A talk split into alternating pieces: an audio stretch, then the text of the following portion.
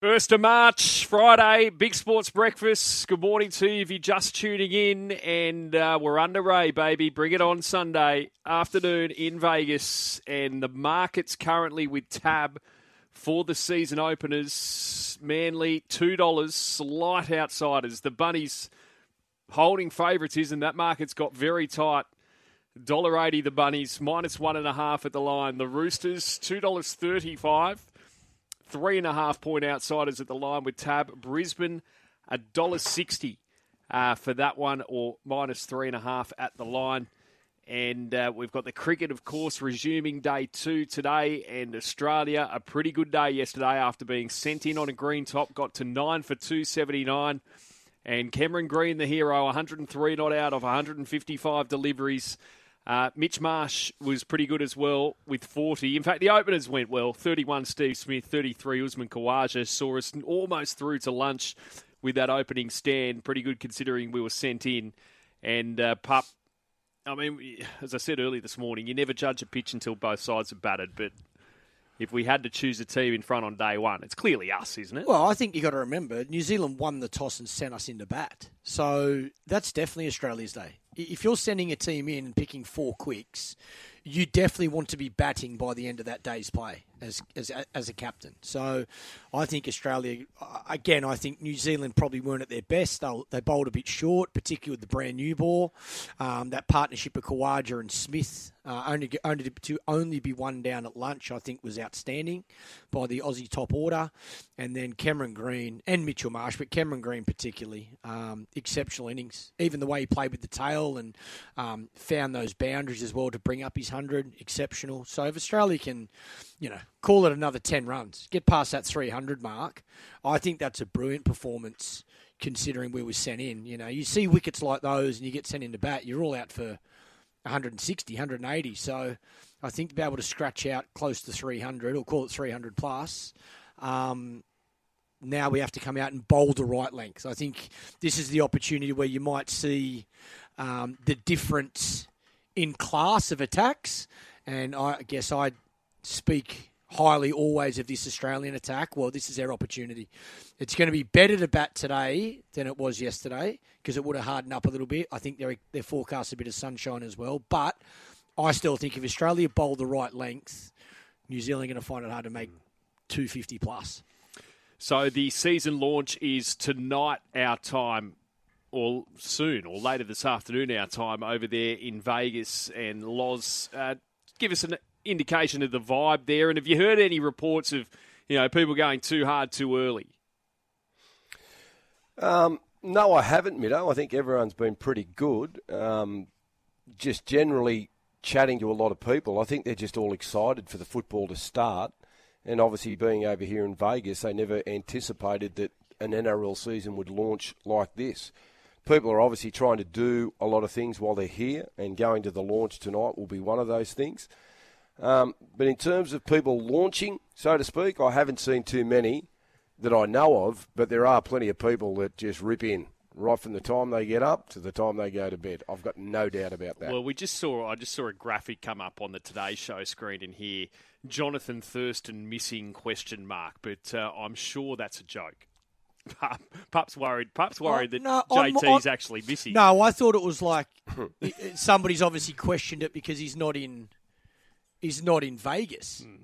But are the nine, are the Channel Nine guys in Vegas? Have they all, or they be, will be flying over? I think there'd be a couple. I know the Fox guys are there, but yeah. you'd assume that Nine would be there as well. Well, I think it's being commentated from back here by Nine, but I, am I'm assuming they're going to send think, their big cheeses. Yeah, you'd think they'd still send some over yeah. there for sure. So, yeah. Anyway, I did see that uh, on the bottom of the screen as well. I reckon he'll be okay.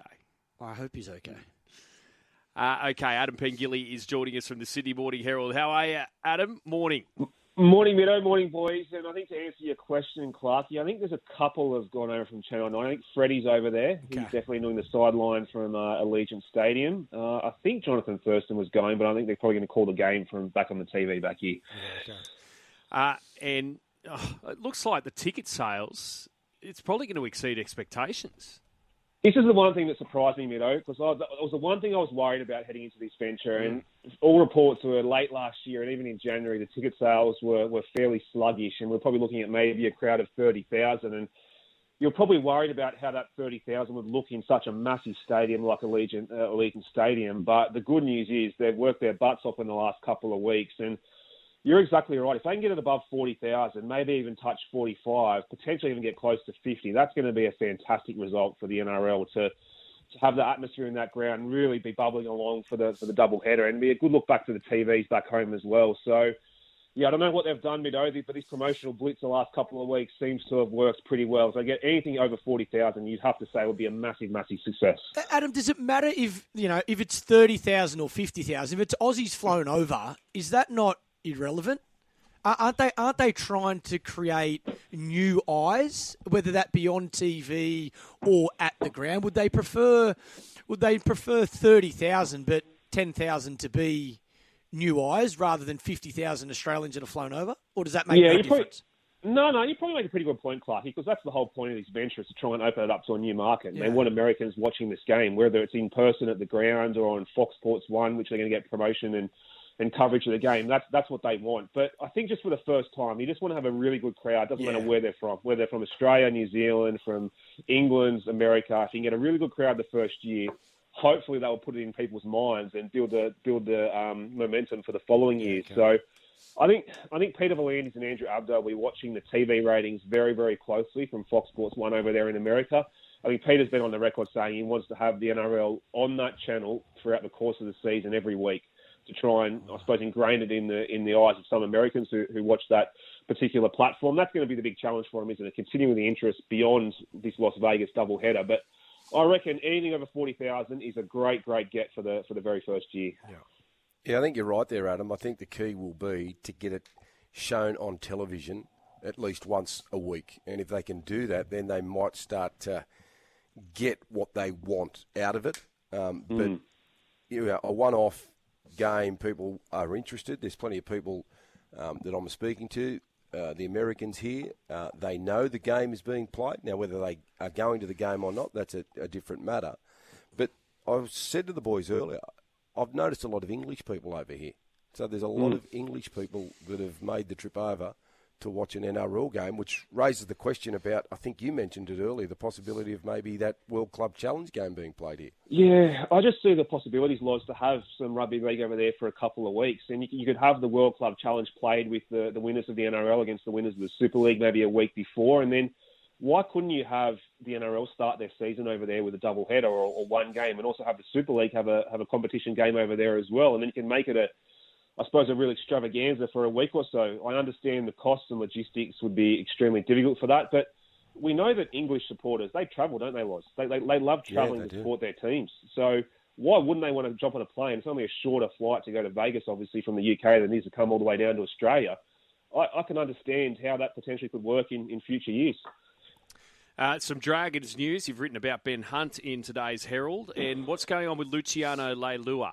Yeah, not surprising, Meadow, but he's copped a breach notice from the NRL over this drink driving charge, which he appeared in uh, Townsville Court a couple of weeks ago before he was cut by the Cowboys, or released by the Cowboys, I should say. And the NRL have handed down that breach notice. Uh, they proposed a two-game sanction, so that means he's probably going to miss the first couple of games of the year for the Dragons, providing they don't want to fight that that charge, which sets up a pretty mouth-watering return if that's the case, because I think the Dragons play the Cowboys in round three. So uh, they need to hit the ground running this year, the Dragons. They've got the Titans and the Dolphins in the first two weeks. They'd want to try and at least win one of those games, if not both of those games. Their big signing in the offseason, they want him there, but unfortunately it won't look like that. So let's hope for Lucci to be back in round three and um, the Dragons can get their season up and running early in the year. I know we're going to get your top eight off you later, and I'm unsure of whether you had the Cowboys in your top eight uh, or not. But obviously they released Luciano because they've mm got that depth in the back row. But then overnight, the news came through that Coen Hess is out for the season with an ACL injury as well. So they're two big, uh, two big name players that the Cowboys are going to miss and, uh, miss, and I think that hurts their chances of making the top eight. Yeah, I agree with you, Loz. Like uh, Coen Hess, I thought had a really good year last year. You could probably argue for a couple of years before that he's probably a little bit down on his best form, but I thought he was back to somewhere near his best last year. It was a really crucial part of that forward pack. If you take him out of the equation for a year, they've now lost Luciano Leilua, and to be fair, they've still got a fair bit of depth in that back row with Nanai and Luki and uh, Uyaki. That's that's still a pretty strong uh, formation or for your edge back rowers. But having said that, yeah, I just I don't have them in my top eight, Loz. I've, I've left them out to be honest. Right. Um, I think they're going to be on the fringes again all year, like they were last year. They had a really slow start to the year last year, which cost them. They had some momentum throughout the the middle part of the year, but couldn't quite finish it off. I just think they're going to be one of those teams that's going to be in the scramble for those bottom parts of the top eight, and maybe just comes up short. Are the Bulldogs? Who have they signed? Yeah, Zane Tetevano, Mido, this has been forecast a little bit. What a what a story in terms of him coming back to playing rugby league. He was with Leeds last year and he had a stroke during training. Like it's remarkable to think and subsequent tests found he actually had a hole in his heart and he had some surgery obviously performed on on his heart after that. He's been given the all clear. We know the Bulldogs are struggling big time to try and add some depth to that front row um, rotation, and there's just not a whole lot out there on the market. So Cameron Ciraldo and Gus have identified Zane Tetevano as the man. He's obviously part of a successful system. The Roosters there for a couple of years when they won back-to-back premierships. He helped Penrith make the 2020 grand final. So, yeah, he's getting a little bit older now, obviously at 33, 34 years old. But he'll provide a bit of experience and hopefully a bit of, uh, a bit of depth in that front row for them this year. Give us a look at it, buddy. What is your top eight for the season? yeah, season? Clarky, I'm a little bit different to a couple of other people. I've I've go through my top eight in order. A bit of a surprise to me, but I think the Warriors can actually go deep into this competition. I've actually tipped them to win the minor premiership. I think they were great last year, and adding guys like Roger Tuivasa-Sheck and Kurt Capewell, I think definitely strengthens their squad. But I think the one key for them is they're not going to be interrupted by Origin throughout that middle mm. part of the year. I think they can rack up a stack of wins throughout the middle part of the year, and I'm not surprised to see them finish in the top four. So I've got them as the minor premiers. Penrith obviously speak for themselves. Melbourne Storm, I think, will bounce back this year. I've got them third. I think the Roosters can round out the top four. And when you look at that Roosters squad, look at the players who are missing out on round one this year. It's, it's phenomenal, Mido, when you think about it. Angus Crichton, like I've got big raps on Egan Butcher, Connor Watson. They can't even make their team for round one. And then you've got Jared Waerea-Hargreaves and Dom Young unavailable. So for me, anything less than the grand final appearance for the Roosters is a massive failure this year. I think the rest of my top eight, I've got the Eels in fifth, as I forecast earlier in, this, uh, in the week. I think they'll have a much improved year this year. But the Broncos regressing slightly. I just think the the origin period might take a bit of a toll on some of those guys. And to round out my top eight, I've got the Seagulls and the Sharks. I've left out the Rabbitohs a little bit controversially. I'm just not quite sure where they sit this year. I just, I don't know. I thought there was some really worrying signs at the end of last year. And I think Campbell Graham being out for the majority of the season is a massive, massive blow for them. And I've also left out the Cowboys and the Knights. So uh, it's going to be a really, really tight competition, but that's my top eight for this year. None of us has given the Knights much love, have we? No, we copped some stick about it We too. did cop some stick. Yeah. But fair enough, too. They were brilliant last oh, year. With Can't have them all. With Ponga, if he's fit for the entire... Oh. Like we talk about Tommy T and how important he is for Manly. Mm. If you got a Kalyn Ponga like, like we saw last year, we could all be wrong. Mm, definitely. Yeah. Unfortunately, though, with with Kalyn, whether we like it or not, though, is that that one head knock away from spending an extended period on the sideline. And if he stays on the sideline, like, do you give the Newcastle Knights absolutely not a chance of going on a run of winning, you know, four or five games while he's out on the sideline? Not. I'm unsure. Now, if if he can replicate what he did last year, there's no doubt that they can play finals football because they're a very good side. But you've got to leave teams out, and you've got to take a gamble somewhere along the line. But yeah, no, Newcastle, I can understand their supporters being frustrated with us because they would think that they're a, a genuine chance of finishing in the top four. You got a bit of a well, uh, I would say well, what would normally be a smoky. You can't bet on it anymore. But the Dally M, who are you going for there? Yeah, I mean, I've, I've, got a bit of a theory here. I reckon if you look at the last sort of three or four Dally medal winners, it doesn't necessarily come from the, the top, top teams. And I'm talking about the Panthers, the Storm, the Roosters, they take the Broncos. They tend to have so many stars. They sort of share points a little bit, I think. If you go back through the last few years, who's won the Dally medal? Like Jack Wighton, I think Tom Turbo, um, Nicho Hynes, and then obviously last year Kalyn Ponga. I reckon you've got to find a team that's sort of going to win a few games, but not, might not necessarily be in the top four, but they can win a lot of points. It's going to be a standout for their team most weeks. And I'm tipping Scott Drinkwater to have a big year this year, even though I haven't got the Cowboys making the finals. I think he can rack up a ton of points this year. I thought he was great last year, and he just might fit that little pattern or mould I've, i think I've sort of stumbled upon for guys who, who can win the Dally M medal. So bit of a smoky, but I think Scott Drinkwater can have a big year and poll a lot of votes to go close to winning the Dally M. And so many futures markets on the Tab app, and you've looked at some of the uh, season wins, so where you can bet over under. Yep. And uh, you've got what have you gone here? Yeah, I think Parramatta can definitely get over an 11.5 wins, Mido. I think that if they win half their games, they'll make the finals. I think 11.5 is too low for them, so I've gone Parramatta the over 11.5 wins. Same with the Warriors. They're, the, the line's been set at 12.5 for them. I think they can win much more than 12.5 games this year. I think the team I think the line's been set a little bit too high for mine is the Titans. Uh, it's been set at 10.5. I can't see them getting to 11 wins this year, so I'm happy to back the Titans to, to, to win less than 10.5 games. In terms of top, top try scorers, Mido, I think Lofi Khan Pereira from the Titans had a great year last year. He'll score a bunch of tries again this year. He's lightning quick and down that left edge, he can score plenty of tries for them. Ryan Papenhuyzen, Mido, was he $67 to, to be top try scorer, I think. I checked last night.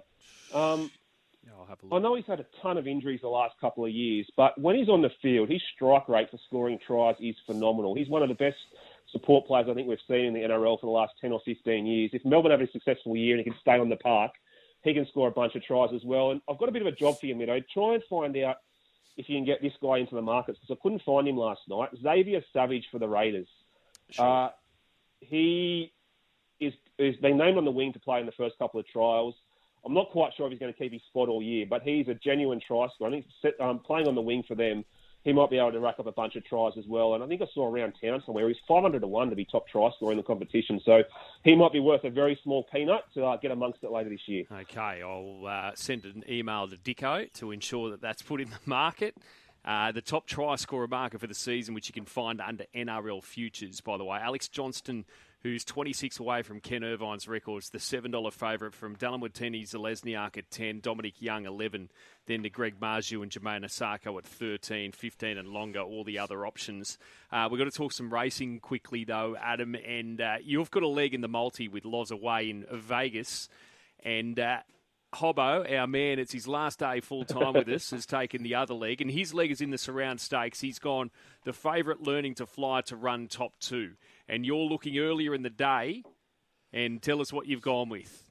Yeah, race to number two, Moravia Meadows to finish top two. I thought his first up run was fair enough. I think he should be improved with that. And I think the speed mark gives him so many favours in this race, just hopefully stalking our Kobe son there from that middle draw. So I'm fairly confident he can run top two. And on a day where there's a lot of shorties on the program, I think the best value might come up later in the day, Mido. Race nine, number one, race nine, number one, Duace. Um, I know she probably wants to get over a little bit further, but I went back to her first up run last preparation in the Winx Stakes.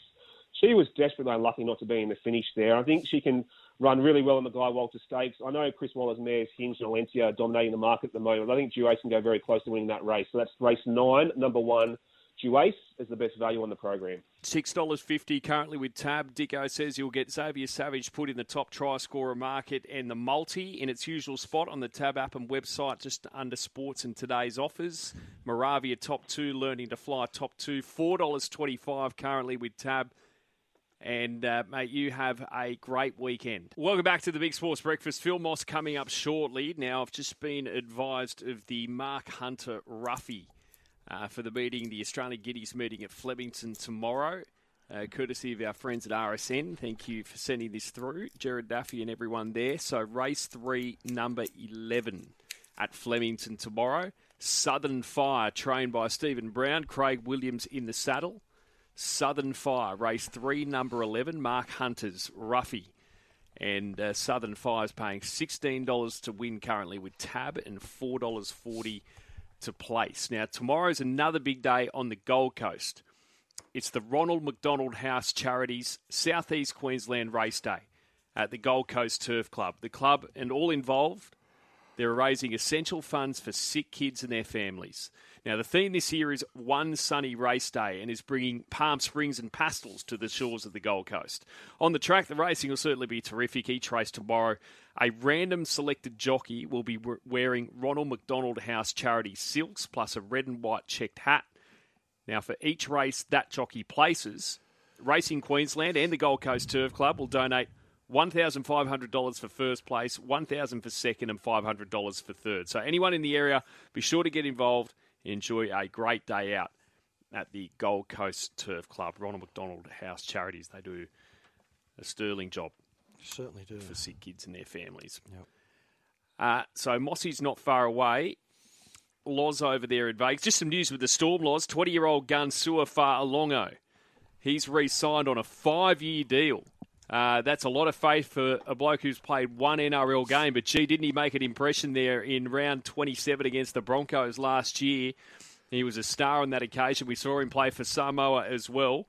So he's about to turn 21, still 20, but a five year deal there at the Melbourne Storm. And he's come up through the Victorian system as well. Yes, a Samoan kid, but he's basically grown up in Melbourne.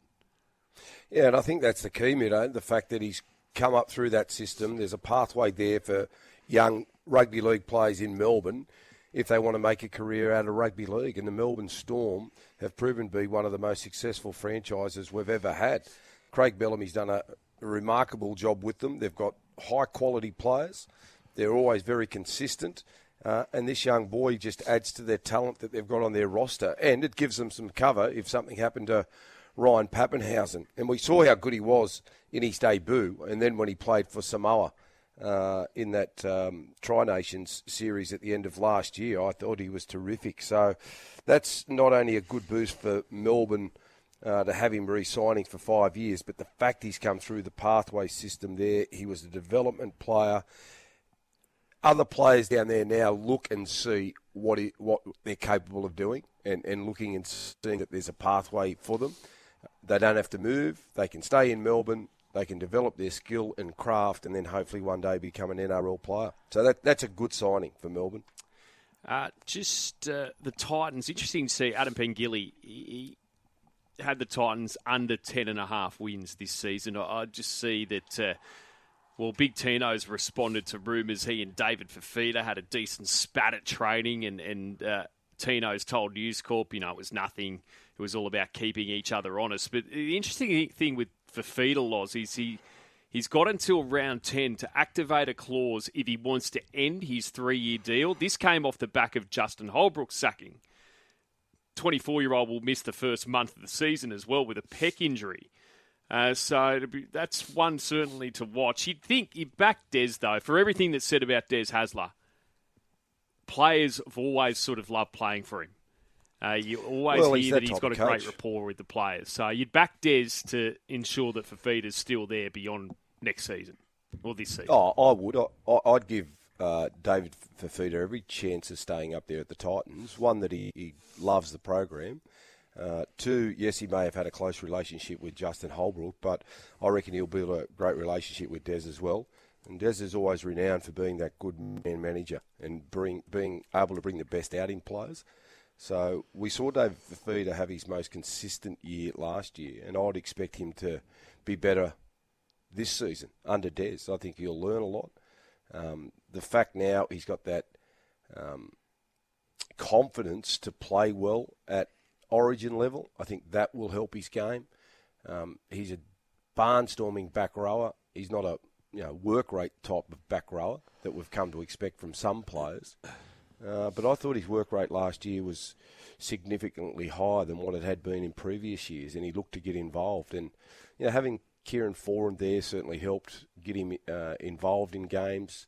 I think they adjusted to the angles and the, the lines that Fifita liked to run, um, and it just sort of gelled for them as the season went on. So I'm assuming with Des being there, bringing a bit more knowledge to his game, I think will only help him. And if he's playing as well as he did or better than what he did last year, then there's no reason why he wouldn't re-sign. Well, they won nine games last year, the Titans, and uh, we got their over under a tab at ten and a half.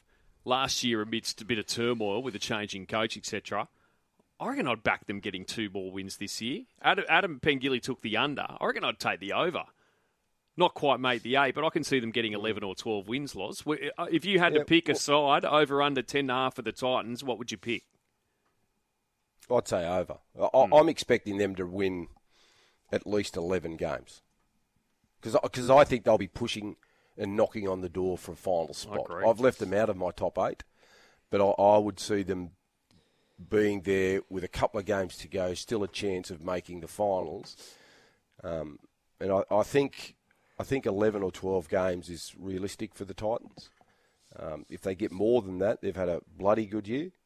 Um, I think they've got strike in their team. You know, with Jayden Campbell, Brimson now in the centres. Um, a lot. They'll rely a lot on Kieran Foran as the as the five eighth, as they always do. Uh, but their forward pack stacks up against most, and uh, Des's knowledge and experience, and just a bit of drive and a bit of hardness to their team, um, and making everyone accountable. I think that will help improve them. But are they going to be good enough to make the finals? We're about to find out.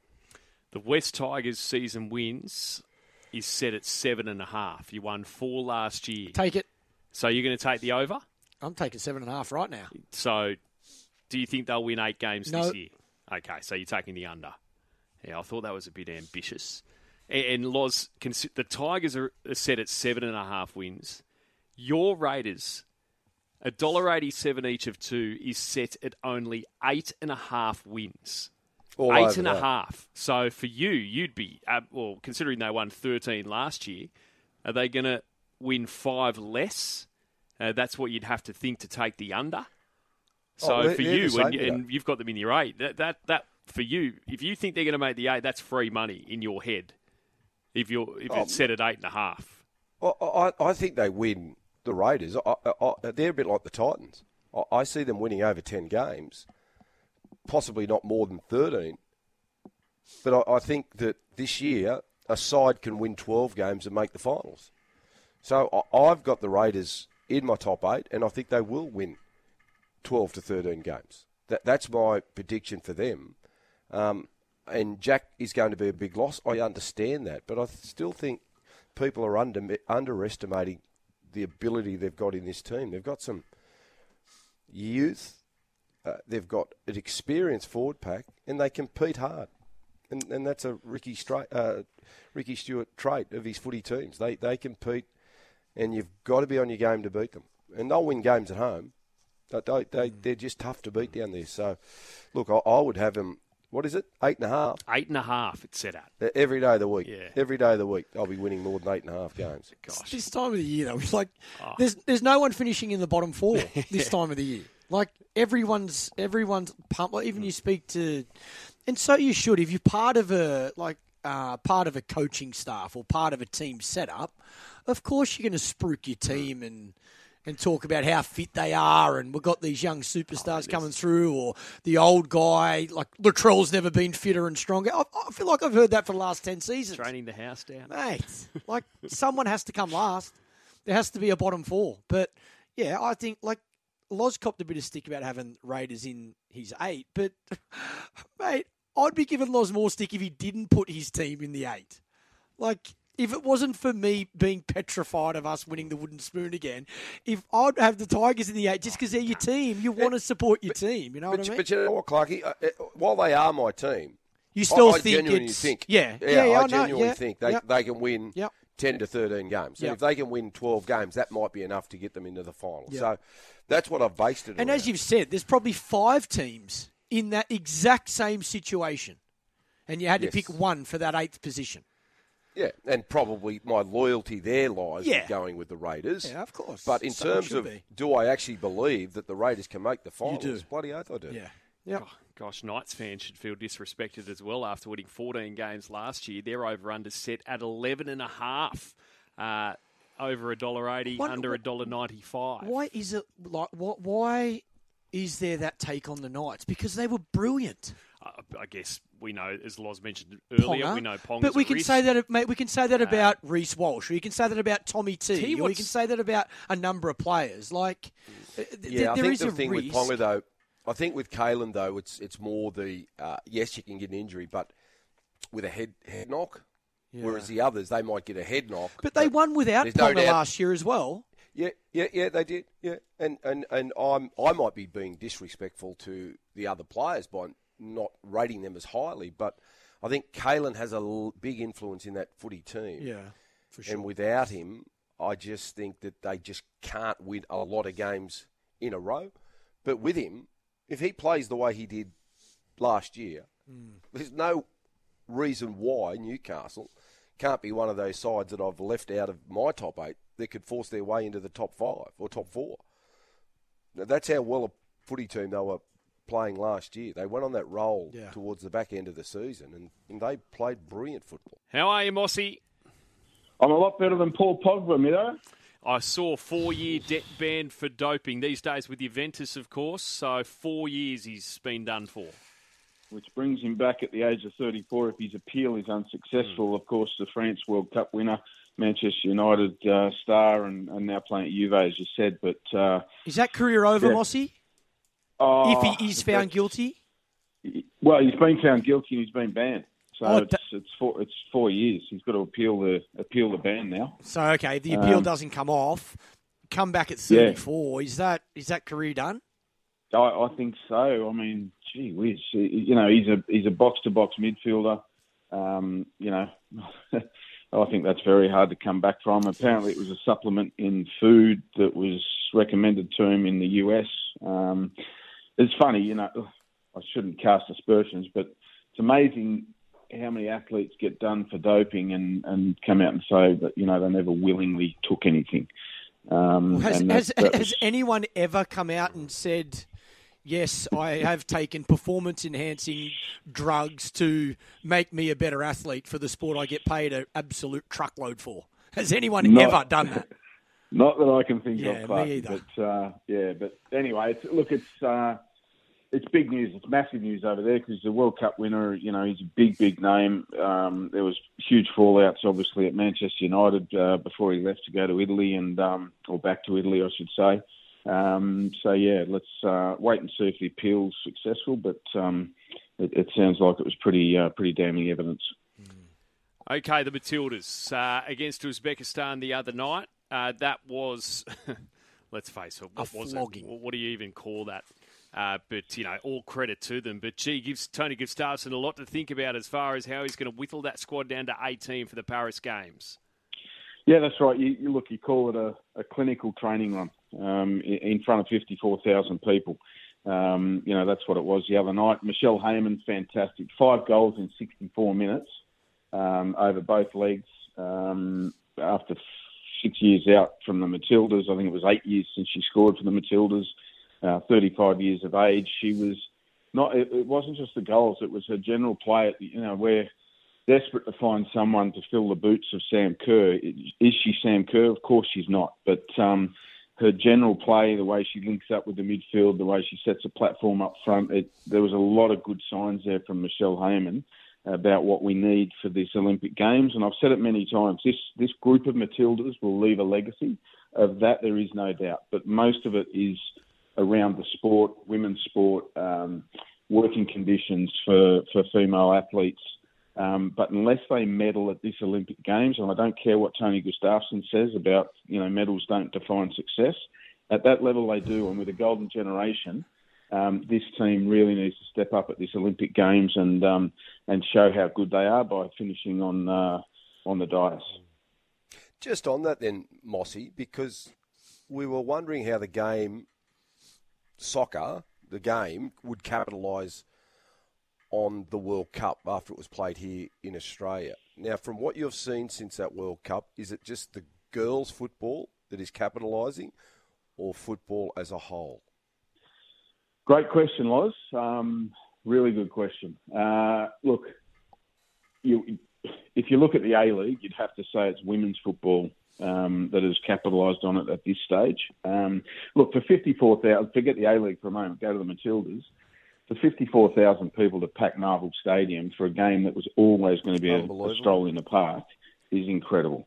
That That is unbelievable. And, and Michelle Heyman is a great um, example because last time she played for the Matildas, they were playing in front of a few thousand people. All of a sudden, she's walking out in front of 54,000. So she's a great example of the difference in, in eras, I suppose.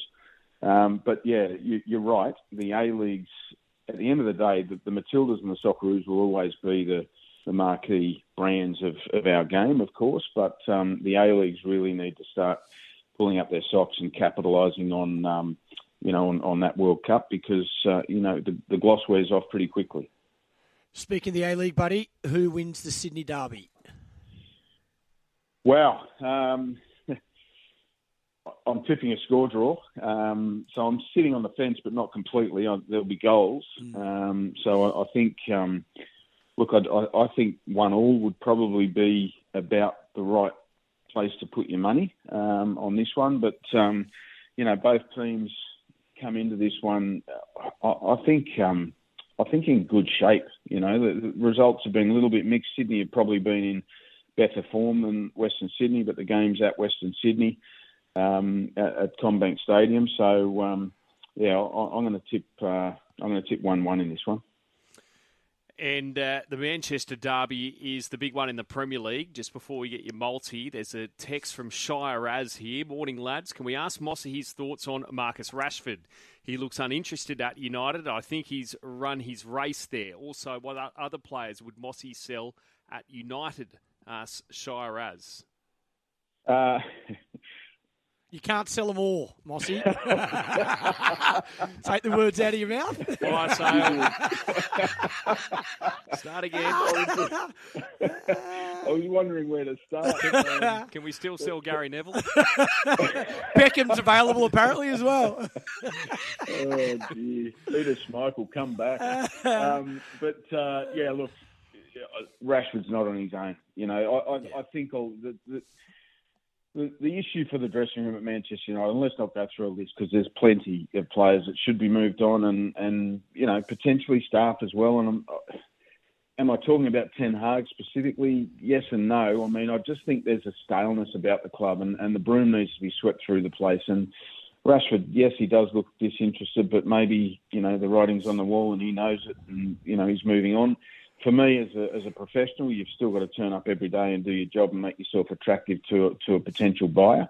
Um, but it's just symptomatic of the culture or lack of culture at, at, United at the moment. And I've got a lot of my family are all Manchester United, died, died in the war Manchester United fans. We talk about it all the time, even they admit it. Like Manchester United fans are devastated with where the club is at at the moment. So, um, do I think Rashford will go? Yes, I do, 100%. Do I think he'll be on his own? Absolutely not who wins the game? We're obviously massive Manchester United fans this weekend. Absolutely, mate. I love the club. Um, Best. I'm going with Manchester City. Um, both teams to score, so I'm giving Manchester United just a sniff there, and Kevin De Bruyne anytime goal scorer. Multi is up. What have you got? For the multi, I'm going with uh, it's just a two-legger. Um, I'm going for Spurs, Ange's Spurs our Spurs, our second team, to beat Crystal Palace at home. Uh, it feels like ages since we've seen Spurs in action. Um, so they'll beat Crystal Palace at home, and Wellington will beat Adelaide at home in the A League. So a bit of an EPL into an A League. Okay, Wellington all up Tottenham, two legger, three dollars and four cents. Like it, Mossy.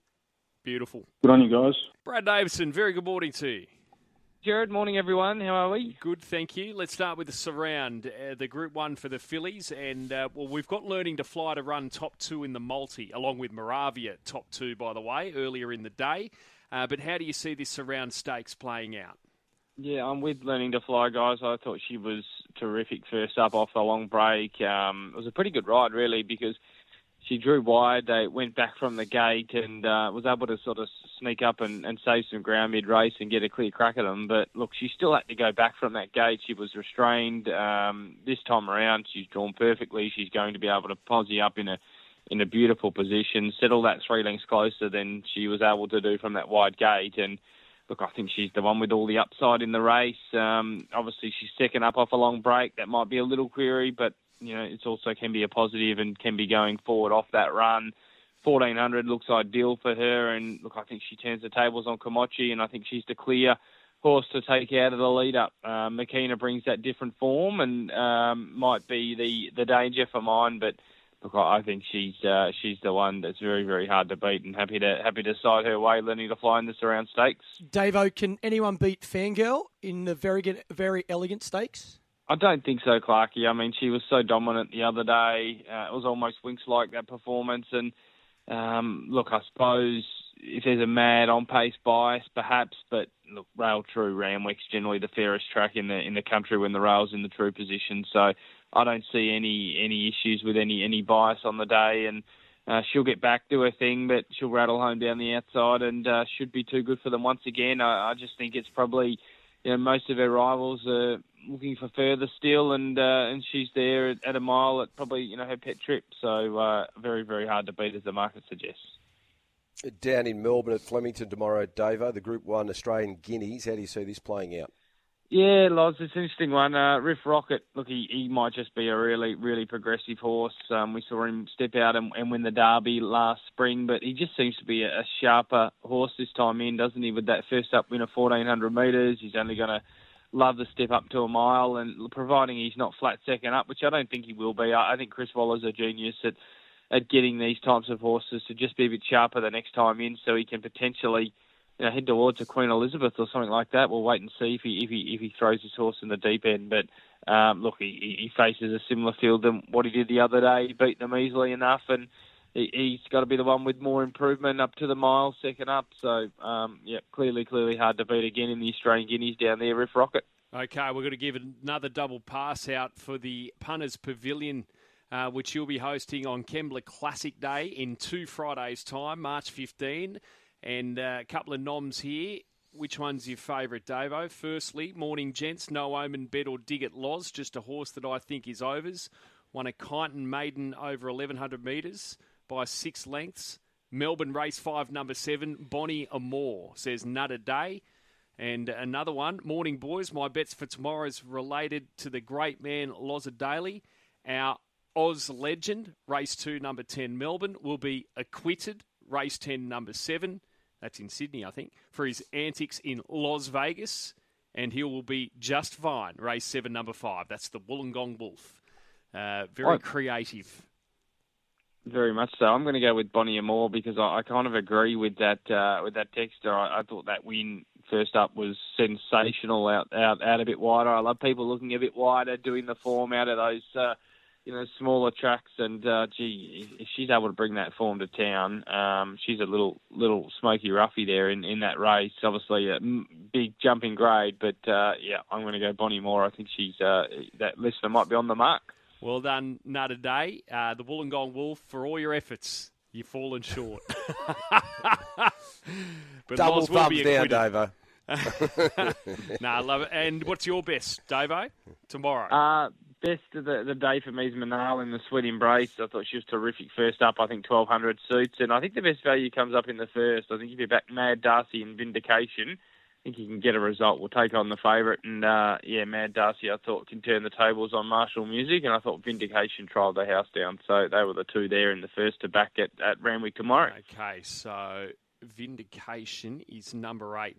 They're both $6.50. So in race one, uh, some value plays. Vindication, race one, number eight, Vindication, $6.50. Race one, number 14, Mad Darcy, $6.50. And Davo's best is in the Sweet Embrace. That's race six, number one, Manal, $2.15 currently with Tab. Davo, have a great weekend. You too. Thanks, guys.